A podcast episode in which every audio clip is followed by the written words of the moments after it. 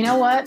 The massive disruption we've been through in the last almost two years has caused a paradigm shift in how we live and how we work. Employees are no longer satisfied with autocratic leadership and fake engagement strategies. That used to be the norm. They're looking for jobs that they really feel respected at, encouraged, and that everyone is part of creating and supporting a corporate culture that nurtures productivity rather than drives it. Today I'm chatting with my good friend, Mark Babbitt, co author with Chris Edmonds of Good Comes First How Today's Leaders Create an Uncompromising Company Culture That Doesn't Suck. Stay tuned for a special offer at the end of the show, and do let us know what you think of this show. I'm excited about the release of the book, and I think you're going to like it too.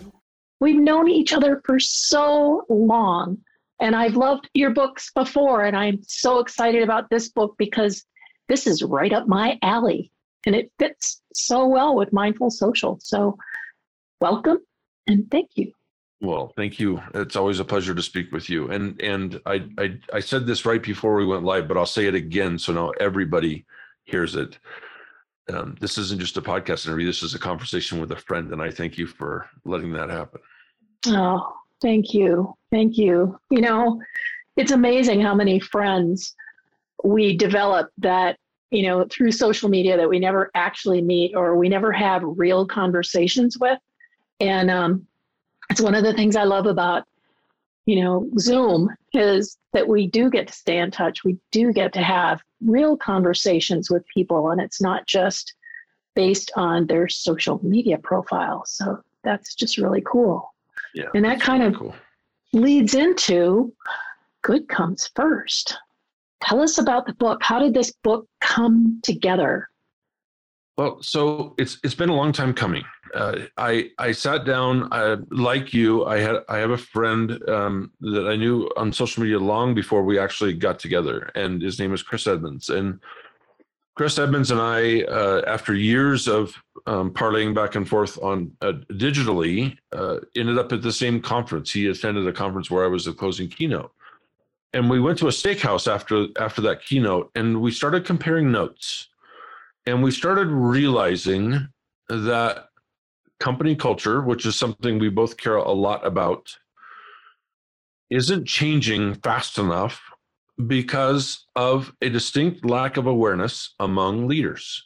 Hmm. That leaders see themselves as change champions rather than maybe part of the problem. And so the more we talked about this, and the more we realized the root root cause of of not just culture change initiatives that failed, but also attempts to improve engagement or or to increase retention. A lot of it was that the the leader didn't know how to be that change champion. They didn't know how to model the values necessary to be the the true leader of that of that movement. And and so that's where good comes first was born and and so what we've attempted to do here is write kind of a field guide or a how-to manual on exactly how a leader the leader the ceo the executive director the president becomes that change champion and and leads his or her company toward a culture where people feel respected and valued and appreciated and because they feel those things they do better work Hmm. I love the term change champion. I think you need to elaborate on that a little bit because does it have to be a CEO or could it be anybody? It has to be. It has to be. Uh, and Chris and I's worked together, and we worked separately for a long time. Now we work together in our consulting projects. And the first thing we tell the leader is you cannot delegate this. You Mm. are not only going to be the change champion, you are going to be the chief role model. So when we help you define these four or five uncompromising values, and then and then we're not we're we're not going to stop there. We're not just going to say oh integrity. No, great. What does integrity mean within these walls? Right. And and maybe we get an answer of well the person says what they what they they do what they say they will do or one of our clients said we keep our promises right? Mm-hmm. To customers, to employees, to leaders, we keep our promises. Great. Now it's measurable because now we can go to that working group and say, Janet, you're our leader, and we're going to rate you now on a scale of one to six on how, exactly how well you keep your promises. Mm. Right. And if it's a three or four, well, we have some work to do there. Right. But but we can now quantify a very human emotion and and that's what good comes first does is it helps us um, define those values and then help us list the behaviors that would allow us to see whether somebody's demonstrating those values or not and then measure what we've decided is important. And mm-hmm. once we start measuring things now we have undeniable data. Now we can say you know one of our one of our values is we don't swear in the office. Well if you get a one on that when the metrics come out you you you that's me too you might have some work to do right so right. so that's what we're trying to do we're trying to take this very human emotion and turn it into something quantifiable that we can now m- mentor around and coach around and mm-hmm. and if we do that often enough and long enough, now we've built a company culture where people actually want to work. I love that. And you know, it it it makes me feel good and all warm and fuzzy because, you know, a lot of those ideas of we're going to create a corporate culture and it's all going to be around integrity. And the way we're going to measure that is we're going to gamify it. You know, if people give feedback about their coworkers, you know, we're going to give them points. And that gamification stuff doesn't actually deliver, does it? It's management manipulation. Thank and, you.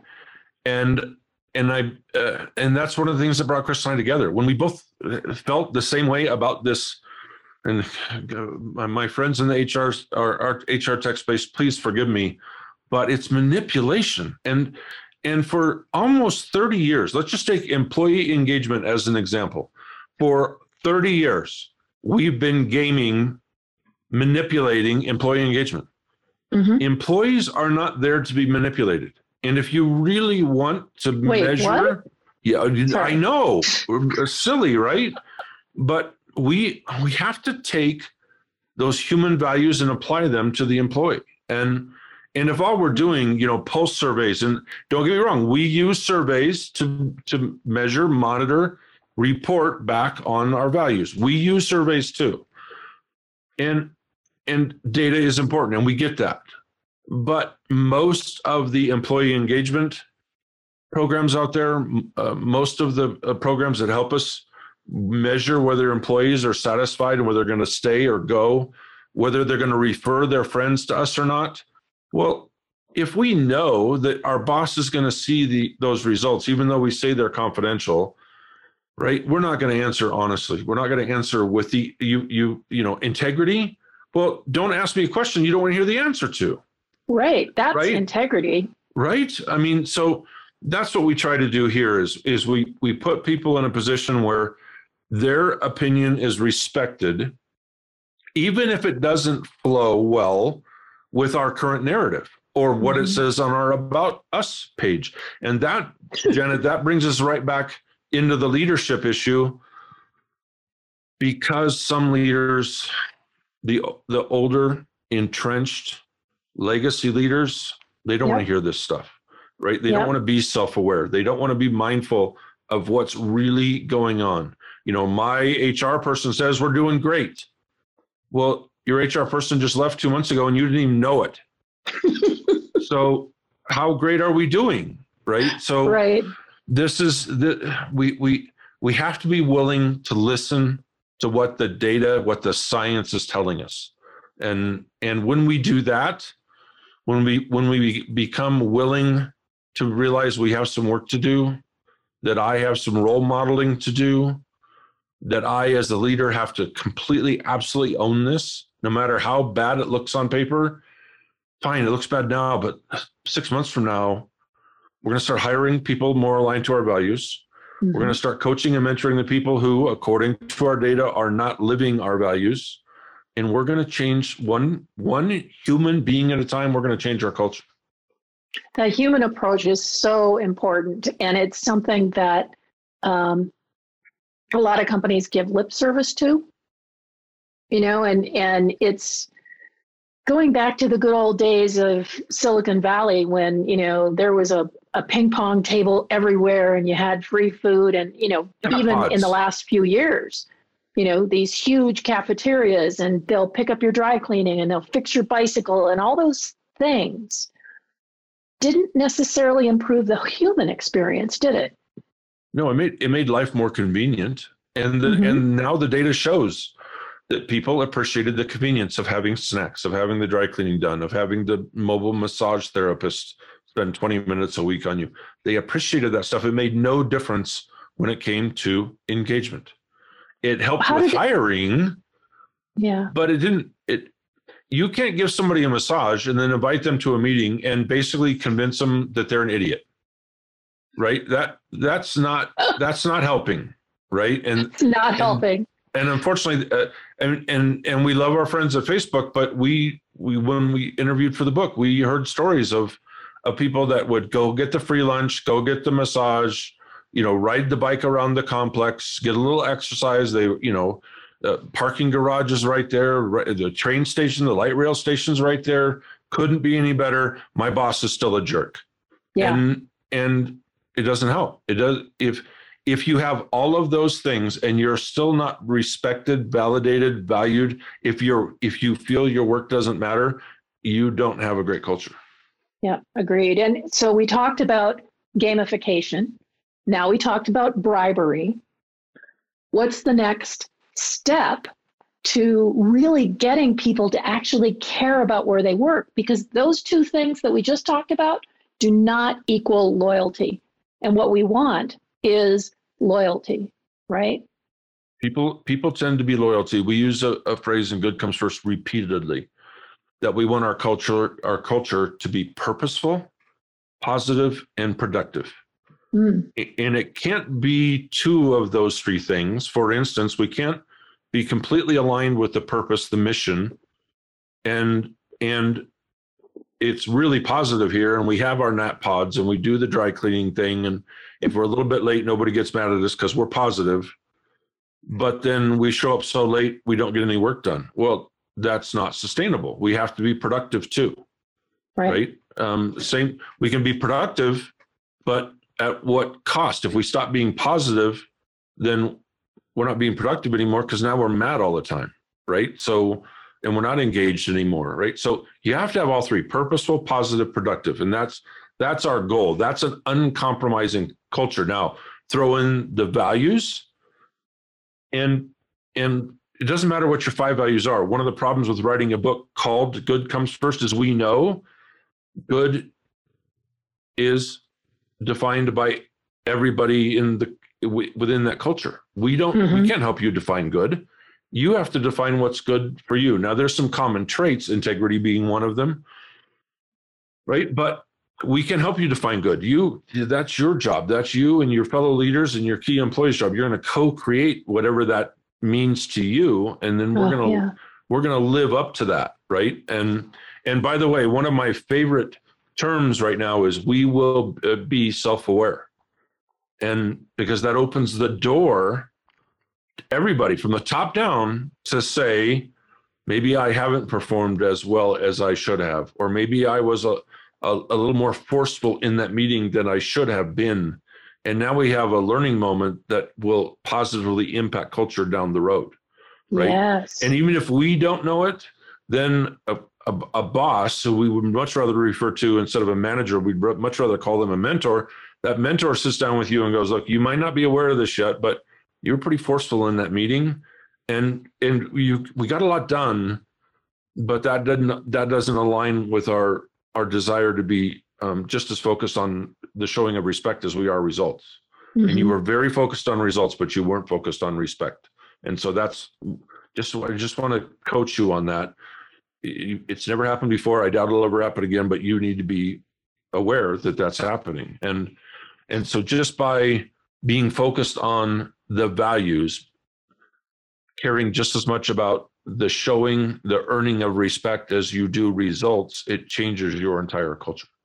Mm, yeah.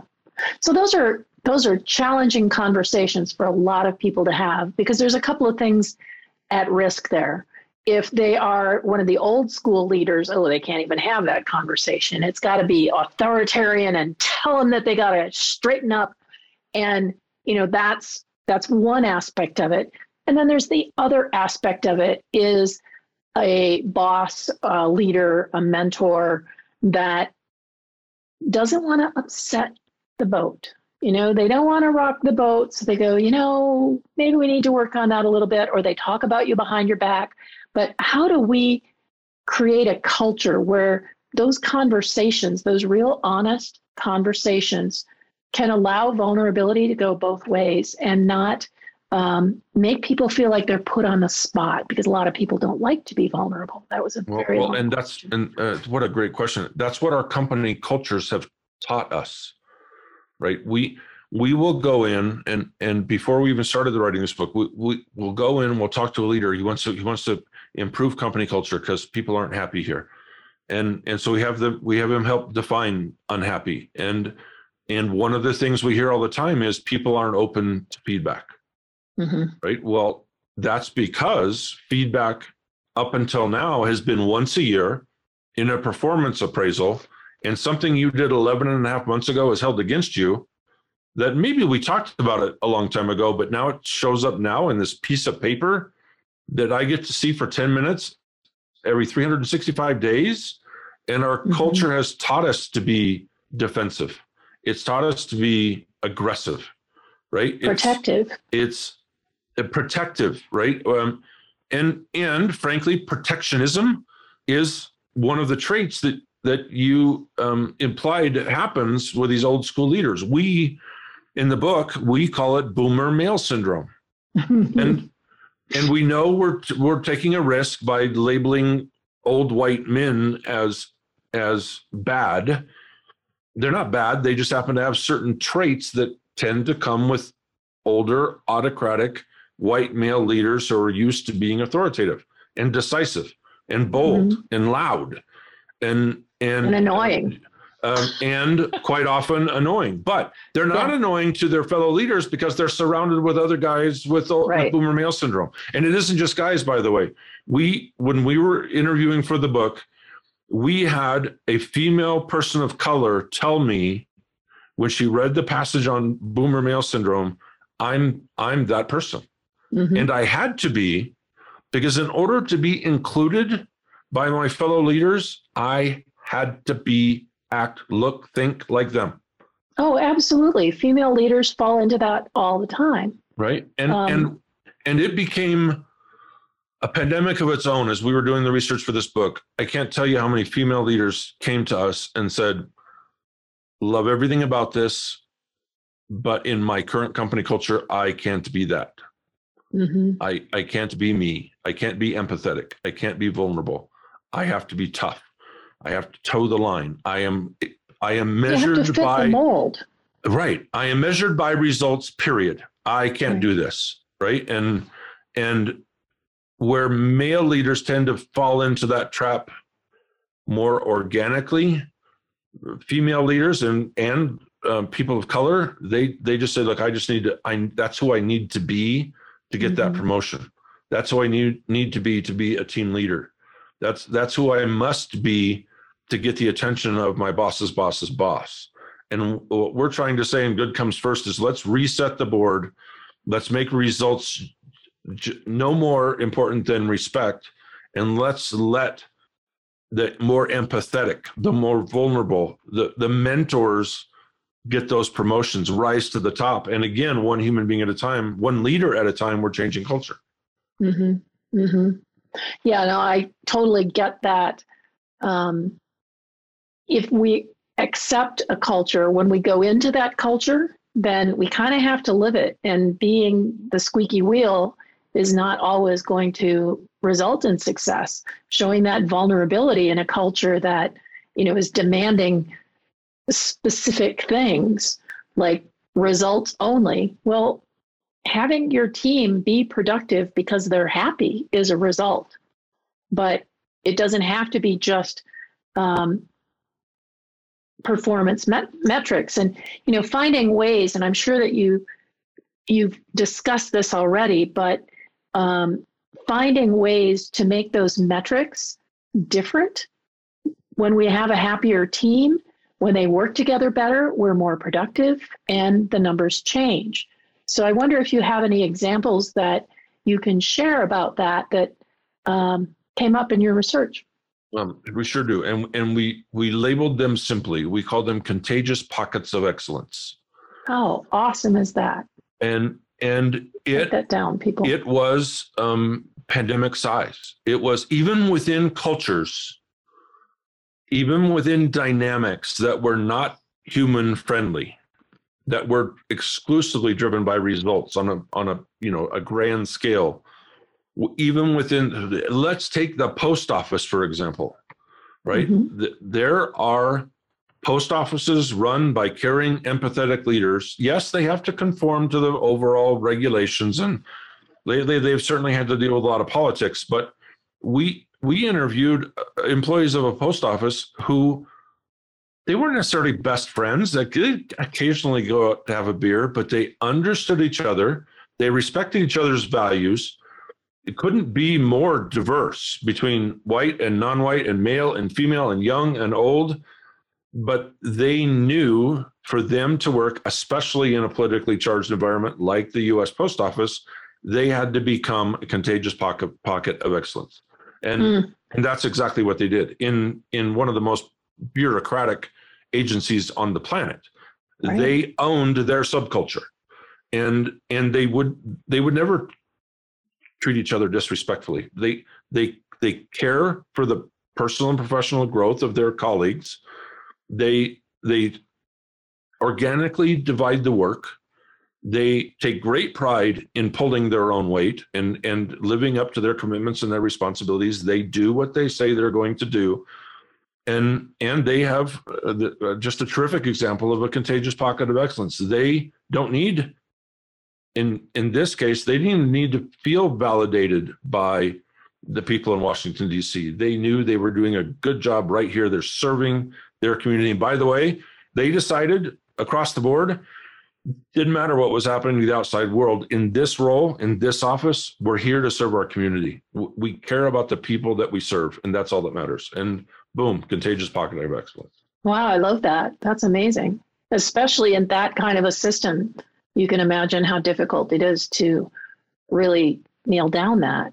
They must have been working together for a while, I would think. Well, some of them, but they've. Um, I asked that question actually, and and uh, sitting down, I, uh, I said, look, I you know I don't mean to call you out, but you're Gen Z, maybe a young millennial. And so I'm a young millennial. Well, what was it like to enter into this, the inner sanctum of this subculture?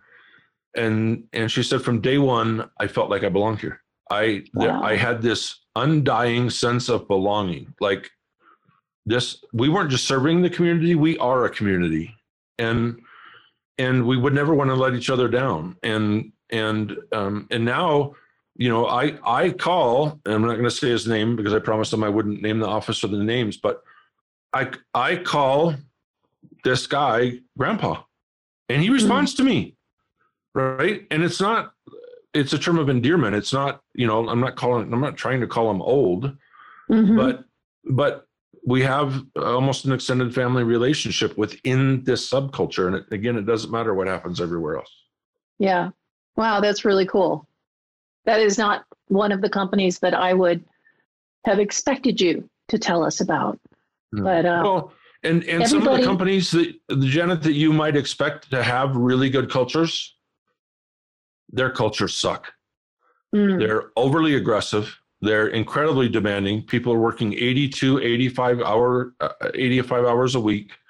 They're not seeing their families. They're and and if you don't do that, if you don't, if you don't passively agree that you're going to work that number of hours and then actually do it, then you are shown the door. And and it's never because you didn't work 80 hours a week. It's always for another reason. But Right. I mean, some of the companies that we put up on a pedestal, some of the companies that we college students when they when they fill out their applications near graduation, oh my God, if I could just get a job there, I'd be set for life. Well, those companies suck and you don't want to be there. Mhm. And and there's a reason people only last two years there. If Mhm. it's if it's the if that company represents your idea of a dream job, why is turnover every 2.1 years? yeah. Right. Um, so and now, Janet, let's think about this for real quick. Let's think about how the pandemic has changed work. Oh my Right. gosh. Yeah. right? So now, uh, let's just say I'm a little bit older, and, and I and I've gotten used to being there when my kids get home from school, and I like being available to my elderly parents, and I like patting the the dog on the head as I walk by to get lunch, right? I feel comfortable here. I feel secure here. I'm safe. I have a hand now in deciding when and where and how work gets done. I don't feel like I'm micromanaged. And now, boom, you want me to come back in the office and forget all that freedom and autonomy you've given me for the last 18 months? Right. Forget right? about well, there's it. some really big high profile companies who are insisting that their people come back to work. Yeah. Right. Look at Wall Street example. Almost every firm there is saying no. The CEO of Goldman Sachs said, well, that, that doesn't really work for us. Mhm. Well, it worked for your employees and their productivity didn't go down. Right? Yeah. Your retention rates went up, your productivity went up, your profits went through the roof, and this somehow doesn't work for you. Well, guess who's suffering from boomer male syndrome, right? That Mm. that guy doesn't get it and he doesn't want to get it. And especially our younger generations, they're just not going to tolerate it. They're going to go, nope, I'm walking with my feet. I'm going to go. I I loved my job. I loved working for you, big high profile company that I thought was going to be my dream job. But I really want to work in a hybrid situation now. I don't Mhm. want to commute every day. I want to be there for my kids on certain days. I want to go to their soccer games. I want to pet the dog. And I'm not going to work for you anymore. I'm going to go find a new dream company that better matches my values. And and that's that's that's not a policy discussion, Janet. That's a culture discussion. And that's what we're trying to get leaders to realize is Mhm. policies should be written to enforce your ideal culture or to support your ideal culture, not the other way around. Right, right. Yeah, and yeah, I mean, we're seeing everywhere people are are voting with their feet, and um, you know, the idea that you know we've spent all this time working from home and productivity has gone up, and it's also cost companies a whole lot less money to be able to maintain. You know, when they start looking at profit profitability, it's not bringing people back into the office necessarily. And no, um, no, it, it's not at all. And I'll tell Yeah. you here, uh, I'll show you um, uh, two different companies and how they approach culture. great. One learns without a doubt, like a lot of company has, that their employees have been more productive since they worked from home, despite the the the you know the kids, the the the the four-legged kids, the the extended family concerns, right? Um, interruptions with Netflix, distractions with Netflix, right? We've ultimately we've, we've been more productive. But the Mhm. downside of that is people, some people are working more. They're working longer hours. They're working after dinner right they're because again they like that freedom they like the freedom of being able to win choose when and where i get my work done so they're not going you know they're not leaving work and leaving work their work's still right here in in the Mhm. office next to the kitchen and one company says well that's not our fault that's they're a choice there right and and offers no support for the in, inevitable stress and burnout that comes with working more hours Mhm. another company says, you know what? We are saving so much money on utilities and space and infrastructure and resources that we're going to extend our mental health, mental wellness benefits to include virtual counseling. Mhm. And and we're going to make people actually take their time off. You know, from Friday at whatever time you choose until Monday at whatever time you choose, you are not allowed to check email. We're going to shut you down. It, Mhm. You're off. You're off now, right? And and a, a company like Bamboo HR actually pays their people to take a paid vacation. Wow. They pay them while they're on vacation, and Bamboo HR will say, "Here's twenty one hundred dollars. Go buy you and your partner a cruise. Go to Venice. Go to Mexico. Go, J- go." Right. Well, that's somebody who obviously cares about culture. It isn't isn't just a again, this isn't an employee benefit conversation. It's a culture conversation. Mm-hmm. You think people would want to leave Bamboo HR to go to a competitor? Well, not the, the competitor doesn't let you work from home, doesn't offer paid paid vacations, tolerates miscommunication and bullying in the in the conference rooms. Well, you're never going to leave a company like Bamboo HR unless you just have a major, you know, life choice. Like you want to go start a family or you move closer back home or something. Bamboo HR doesn't lose good people because they know the kind of culture they want to have that supports good people. And that's the mm-hmm. whole idea, Janet, is good people doing good work in a good place to work. That's the that's the end result we're we're all shooting for. Yeah. Yeah. And it it certainly should be. And I think that, you know, we're going to be seeing more and more companies realizing that by default because they're going to be like, how come they got these people and they left us?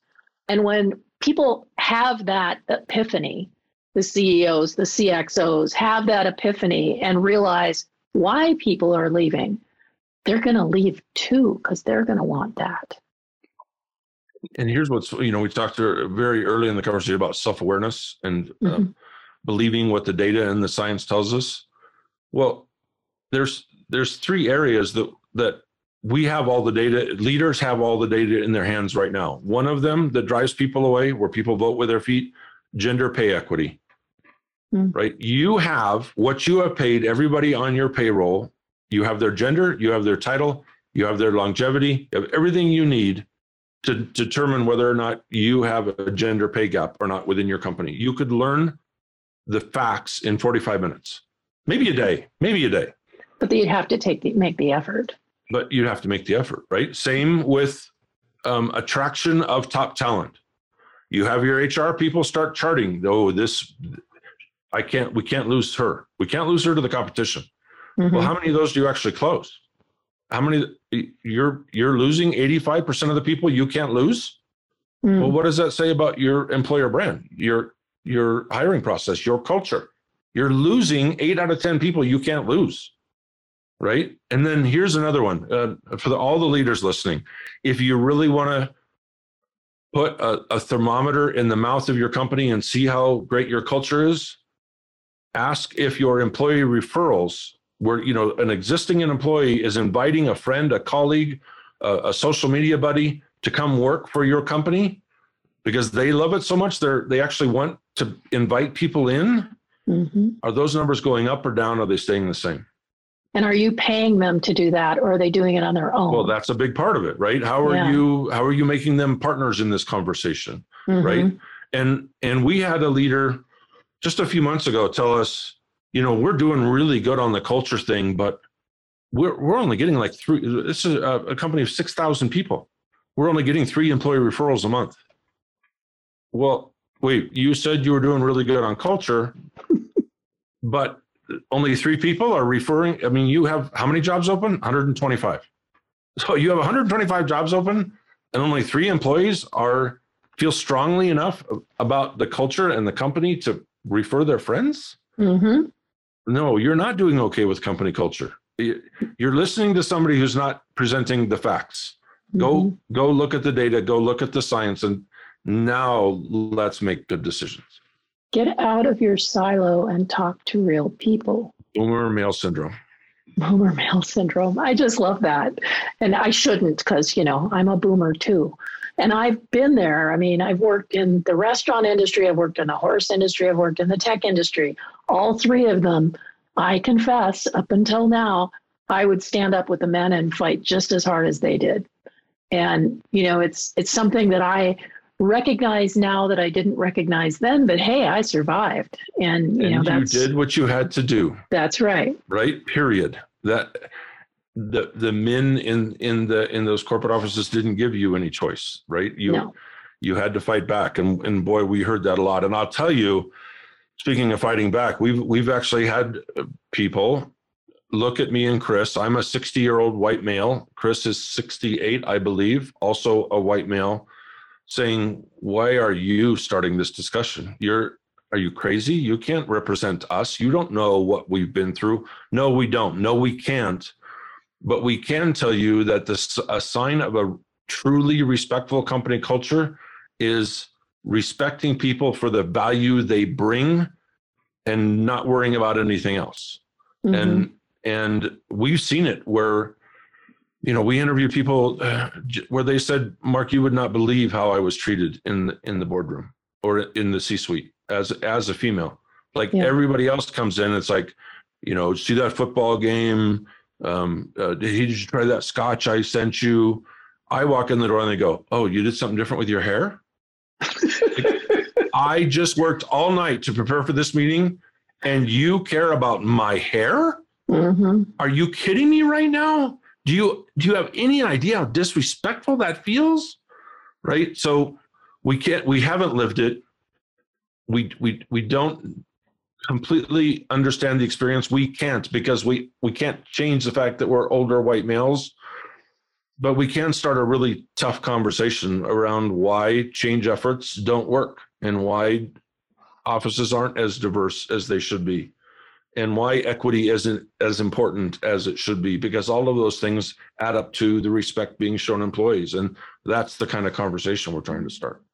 Yeah yeah well okay so i have to push back against that conversation a little bit because in the first place it's exactly white men your age who need to be having this conversation because those old school leaders are not going to respect. A woman couldn't come in and have this conversation with them, they wouldn't listen. But when it's someone that they consider a cohort, that's wonderful. And the second thing to say about that is that there is a boomer generation that is beginning to absorb the culture of the younger generation, the millennials and, and younger, that we see it and go, wow, you know, I've worked for 40 years and I want that. I totally get what they're asking for and the respect that they want. And you know, from from my side as a mindfulness coach, as an executive coach, it's like, yeah, we need to start making those changes and not allow ourselves to be relegated to the old white folk label. We don't have to take that label. Uh, I'll, I'll, one, you're absolutely right. We don't have to accept that label at all. Not at all. Because we know we're not that kind of a person. Right. And, right. And, and it doesn't matter if it's, you know, male, female, white, non-white, person of color, right? Doesn't matter. Uh, uh, sexual preference doesn't matter. If, if, if we all stand up and say, I want to be part of the solution, not the problem, then we can have those kind of conversations, right? And yes. and we're not pretending to be that female executive who's been bullied for 20 years. We can't be that. I'm not a person of color. I have no clue what a person of color has gone through, right? Except for the stories that we heard. And the stories that we heard certainly led us to believe that it is the old white guys that need to have this conversation because you are currently in control. Mm-hmm. You have done in some cases, not all cases, everything in your power. You you you've you've rallied every protectionist bone in your body to remain in control of corporate America, of politics, of so many other things that now you need to be part of the conversation to help us fix that. And we can't change it without you. Mm-hmm. Right. And so that that's the that's the conversation we want to we want to start because we can't change culture if we're not willing to listen. We can't we can't make the workplace a better place if if we aren't vulnerable enough to hear how people have been treated and and and it's not a touchy feely thing it's not a kumbaya thing right and i can't go to a leader janet as you can imagine chris can't go to a leader and go well we have to we have to start treating people with respect. Leader says screw that. I have third quarter results to worry about. Right? So we have to approach this where we say if we define our values, if if we measure people on how well they live up to those values, if we look at other data points to help us change the culture so people do feel valued, respected, validated, then your customer service ratings are going to go up 20, 25, 30%. Your engagement's going to go up 35% easy because almost nobody's engaged right now right? Your your profits, your productivity, because people are more engaged, are being more innovative, are giving more of themselves at work. They're not just going through the motions; they're actually contributing to your success. productivity and profits are going to go way up. So we're not talking about this kumbaya foo foo, um, you know, everybody has to feel good thing. No, there's science to back up the fact that if we make people feel good about the work they're doing, they do better work. And when they do better work, as a leader, you'll see huge improvements in all those metrics that you've been trained to care so much about. All we're mm-hmm. asking you to care to do is care as much about respect as you do those metrics. I love it. You know, and, and of course I do because you're actually validating my existence. So, you know, as as someone who teaches the quote unquote soft skills, you know, it's really important that people begin to recognize that soft skills are not a weakness, they're a strength. And when you can come with the data and you can come with the actual here's this is how the this is going to make you successful, yes, that's going to work and yes, we're going to see more success and better cultures because there's a reason for it. And if that's what it takes to get them there, that's totally fine with me. Talk about strange bedfellows. Do you um, have you had a chance to think about the and again i'm not we, we never want to say the pandemic is the you know oh silver lining of a pandemic no 700000 people are dead right we're not saying that right but i will tell you to this point and to the point you made just a little while ago the pandemic has accelerated the old school leaders mm-hmm.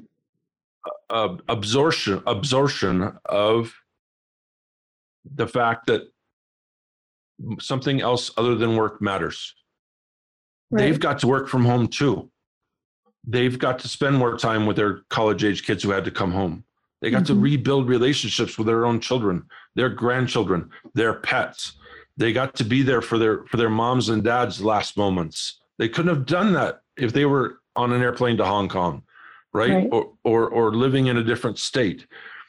The pandemic for all of its faults has brought a certain human component into leadership circles. Mm-hmm. and they learned over the last 18 months that it doesn't have to be working 80 100 hours a week. I don't have to be on an airplane all the time.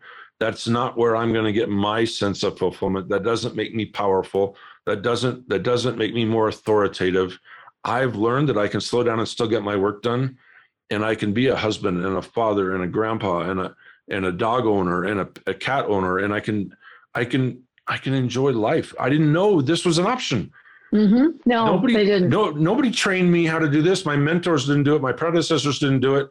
The, the professors at business school sure didn't say how cool this would be. Right? This is all new to all of us, and it has mm-hmm. literally accelerated this. This I don't know, this curve toward. It's a disruption. More, more it's a disruption. It, yeah. We even some of the most old school leaders have become more human over the last 18 months and mm-hmm and the other side of this, that's why it hurts when like the CEO of a of a Wall Street firm says, "Screw all that, go back to work." It's like, what, dude? You learn nothing. You're making us all look bad. Stop being a jerk. Stop being a jerk. Exactly. Right? And, and and, not, so not all of us have learned, but I'm telling you, Janet, in our work, we're seeing people my age, your age, that are saying, I don't want to be that guy. I don't want to be that person anymore. I yeah. I don't want to live for work anymore. And it has it has um, changed how people lead. And that and that's why we're hopeful with uh, maybe and maybe good comes first will help accelerate that too to make people think, no, I don't have to be I don't have to be what I was trained to be. I can be this Yes. I can be more empathetic. I can be more vulnerable. I can be more of a mentor than a than a hard ass, right? I don't have to be that. I can choose to be this, and let's hope that happens. Yeah, and I really hope that you know those people who feel like they have to be a hard ass all the time may have realized now that they don't really, and that it's not fun being a hard ass all the time. It's just not. So, you know, I think so much energy. It's oh so hard. Gosh, yes. And, you know, I think that if this had been a three month disruption as we thought it would be originally, we wouldn't have seen this massive change. But we're seeing it everywhere. We're seeing companies like Leon pop up that are helping you measure those metrics and, you know, helping people understand what uh, a kind culture looks like and how that isn't a bad thing. So I think there's a lot of change happening. We're seeing a lot of um, companies really benefiting from the disruption and you know making these realizations. And i think that there we're going to see a lot more of that to come. And i'm very excited about that. From your mouth to god's ears let's hope that's the case. Let's hope well mark as always this conversation is too short and i appreciate spending time with you. I always learn something and gosh it was really good. Thank you. Well thank you. As always uh, you you bring out the best in everyone. Thank you. Thanks. And I did want to mention to everybody that if you subscribe to the mailing list, and do they get that on the, the website? Goodcomesfirst.com? Uh, yes. yes. If, uh, Great. if they go to um, uh, scroll down to the bottom of the page on good, good, goodcomesfirst.com. Great. And then you'll get the forward, which was written by Venus Williams. Oh my gosh. And the first chapter of the book so go sign up for the newsletter and then get the book. You know, you can pre-order it now. The links will be in the, the description on the website. It's coming up really, really soon. And I just hope this book just takes off. I want to see it on the New York Times bestseller list because it's going to be great. Thank you. Thank Janet. you. Thanks for tuning in for another episode of Mindful Social. It's been so great to see the subscriptions growing, and the feedback has really helped me make the show even better. So if you know somebody who needs to be on the show, email me at janet at janetfouts.com and please send me feedback there too, or post a review on the podcast platform you're listening on. Oh, and do me a favor share this show on social media or with a friend. Thank you.